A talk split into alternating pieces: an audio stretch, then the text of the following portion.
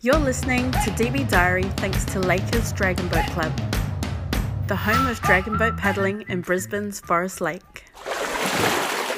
Good afternoon. It's March 3rd, 2021. I can't believe how quickly this year's going. Before moving into the main topic of today, which is how do we go about getting dragon boating to become an Olympic sport? You may have seen the announcement last week that Brisbane is the front runner to host the 2032 Olympics.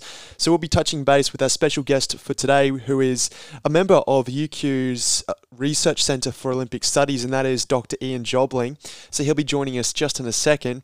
But first, I just wanted to offer a few mentions in response to a post that I did on Monday about the startling figures coming out from DBQ, which doesn't paint a good picture about registration levels in our sport, particularly concerning the juniors and the premier age categories. So we have Tana here from Lakers Dragon Boat Club. She says um, that we need to market to fresh eyes. We need to give the juniors and prem something enticing to join for. Where's our dedicated junior and premier games? If we can't get the numbers to race, we don't race at all, unless we use our senior paddlers to compete back to backs. Yeah, I agree with you, Tana, totally. I've been in that situation where at, at club level, We've had our seniors who've been back backing up racing. Often by the end of it, they've done six 500 meter races before they even get to finals. And from Maroochy Sea Serpents, we have we're looking at a membership drive in partnerships with gyms, which again I think the gyms are a huge untapped resource. And from my experience in dealing with with one local gym for our club, they really keen to come on to get on board with new ideas, whether it be rowing erg challenges or getting your club's name out there and, and doing sort of combined come and tries. So definitely an untapped resource there. And we have Rachel from Manly. She's just checking in. So she says here, let's see, we were just talking about this issue at Manly. We need to work together to recruit more men and young people. So that's some of the general sentiment coming in from the dragon boating community. Thank you so much for your feedback. DB Diary is your community. So if you have an idea, if you have a concern, please message me personally. I don't have to identify you, but please message me and we'll get the ball rolling and we can take up your issues with the powers to be, whether it be DBQ, AusDBF, the IDBF even. We can make that happen. Your voice matters here. You may have seen last week the announcement from the Queensland Government that Brisbane is the frontrunner to host the 2032 Olympic Games. Now, here's some of that announcement from Thursday last week with John Coates, the Australian Olympic Committee President. We can be very, very pleased with last night's announcement. The, uh, as you know, we've been moved to uh, the status of um, pref- uh, preferred uh, candidate. We're the preferred candidature. We're in. Um, uh, we're the only one. Uh, the other cities that had shown interest, that had presented, uh, they've been parked um, for future games.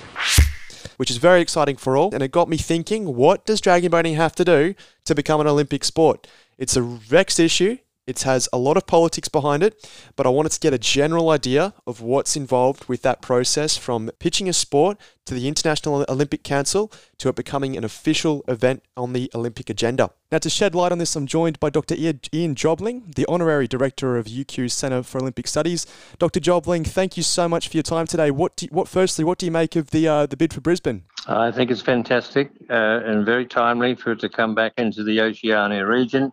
Uh, 2024, it's in Paris. Mm. Uh, 2021, it's in Asia. Uh, 2028, of course, it's going to Los Angeles, back to America, mm. and then Oceania for 2032, which I think is great. Now, mm. you were part of the 1992 bid. Can you just elaborate on that briefly? Ah, yes, we Sally Ann Atkin presented uh, a terrific bid. Um, uh, following uh, on the success of the 1982 Commonwealth Games, mm. and uh, but it was up against Barcelona with Samaranch's near retirement, and uh, so it was always going to be very difficult for mm. that bid. But it was a very and it was really the forerunner for um, Melbourne, and then of course the successful Sydney bid tough competition indeed. In terms of the process for selecting a sport into the official Olympic agenda, what's required there? What did, exactly do they look for? Well, I alluded to five regions of the world, or the five rings, and mm-hmm. they represent regions of the world. And really, a sport should be uh, global. Mm. And so, at least three of those rings, uh, it would be great. It would be an advantage to for that sport to be played quite uh, extensively uh, by various countries in those regions. Now, Oceania is a bit difficult, of course, because you've got a lot of islands out there and a lot of sea. But basically, the three major ones are North America and Europe and uh, and Asia, uh, the significant ones now. Uh, so that's a start. The other thing is that they need to be popular sports. Increasingly, um, popular in terms of television or visual uh, presentation, mm. um, because increasingly the funds raised through the to the IOC are through uh, the television rights and and radio, but uh, television especially. And so they're looking to things that are really popular. An example of that is the number of winter sports that have been added, which are spectacular. I mean, you used to mm. have just the slalom and the and the downhill. Well, you think of now all those events that you've got uh, the the aerial events, these uh, um, mogul events, and the uh, snowboarding and so on. So that's the sort of event they're looking for. And uh, you alluded, I think, to dragon boat racing. Um, well, it's so colourful, uh, yeah. and uh, rowing. Rowing, of course, is and canoeing and kayaking um, is all, all already in there. But uh, that sort of race would, would lend itself to it. You were talking, I think, earlier about this idea that it's it's got to be played in the nation, um, or is it a, a, certain number of those um, nations or? Yeah, it's yeah. about uh, three fifths of the of the regions. It, mm. it, it would be at least, you know. In other words, it's it's a it's going to be a global sport. Yeah. Because otherwise, it, it, it doesn't attract uh, people from various um, from all nations. So that's a good start. It's not, it's a principle, not a directive. Now, here's where I have a bit of an issue with, with the principle of it is when you start seeing a sport like breakdancing, for instance, which is um, getting a look in for the France Olympics. Hmm. How do you then, how does that all stack up? Because a sport like dragon boating, where it's fiercely competitive, um, in many of those nations, there is a strong supporter base there and there is a strong financial backing for it, not in Australia as such. So, what does it, how does that, how do they then take that into account? You come back to the difficulty of defining what a sport is.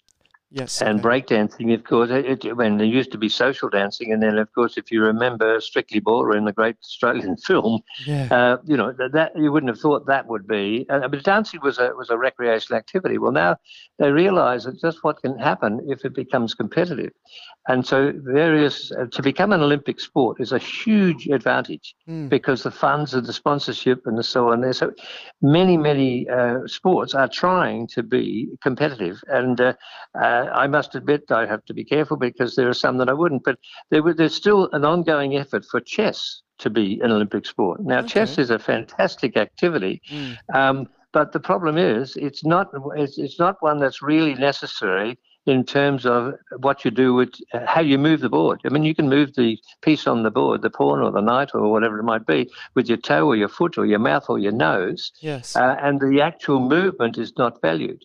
So one of the one of the underlying principles is that there is a quality of movement which is appreciated and comes to the point that you could it can be measured. Now, you know they, they're moving to the stage of breakdancing that they can break and they can actually analyze it and say, "Yep, there uh, this person did this move, this, this person did that move." Mm. If you think of ice skating and then it became ice dancing, it's very subjective, but there are principles within it, and so sports are becoming more, in a sense, um, competitive because of the advantage of becoming an Olympic sport. Okay, I see. And, and, as for the process behind pitching a sport, so let's say that it ticks those boxes. It's it's a spectacle. Mm. You can that it has a lot of money behind it, and it's popular. Yep. What's then the mm. process to pitch it and have it accepted? Well, there's a, there's a there's two levels. The General Assembly of Inter- International sorry, General Assembly of International Sports Federation is the is the governing body of, of, of sport really, and so okay. they have to get the sport has to get into that level first. In other words, it's got to become an, an acknowledged sport federation internationally, I see. and that's why, in a sense, you have to have it being very global. Yes. All right. If it's not a real international sport, it's not going to make it. So you get into that first, and then the IOC starts to look at it and say, well where is it? What is it? How popular is it? Um, does it is it acceptable to the principles of the Olympic movement in terms of fair play, measurement, and so on and so forth? So mm. it's a long process. The fact that you mentioned dragon racing has money is a help because it is a very expensive process. Mm. Um, but they're, they're basically the thing making their way up to it. See, netball, netball is a difficulty because it's not really a global sport. That's it. Uh, yeah. It's played in Europe. That's played in, in uh, Uh, in Europe. It's, it's played in South Africa, but not not many countries in South Africa. Very few countries in Europe, and very little in the United States and South America. So, netball is a fantastic sport, got all the assets and so on, but it's not it's not really a global sport. And I guess you could say the same for things like cricket and Aussie rules, which have been pitched in. And you could say the same for rugby. Yes, exactly. But he got there. Yeah. well, I mean, rugby, I suppose it has a bigger audience. But anyway, moving on. Um, but mm. I, I, thought that point you made about the um, the governing body and how it's got to have a clear and distinct governing body. That's quite interesting because dragon boating mm. has historically had a bit of tension there between who mm. has ownership over the rights to the sport, with the um, International mm. Canoe Federation and the International Dragon Boating Federation vying for that control. Mm. So, yeah, it's interesting times ahead, no doubt. Yes, I think so, because that, that would be the first stage to become a recognised body by the General Assembly of International Sports Federations. And at one stage, wrestling in Australia had mm. two bodies. Yeah. Uh, and um, fortunately, uh, they sorted it out before they went to the specific Olympics. But uh, it, it, doesn't help to have various bodies within the one country or within the one group. You need you need a united body. I see. Well, Dr. Ian Jobling, it's uh, been a pleasure talking, and I really appreciate your time this afternoon. Thank you, Aaron. Bye. That's Dr. Jobling from UQ's Centre for Olympic Studies. That's just about it from me for now. So stay tuned, stick around. There'll be more updates, more news from our dragon boating community coming up on our social media. So jump on that, like the Facebook page, like the Instagram page. See you for now.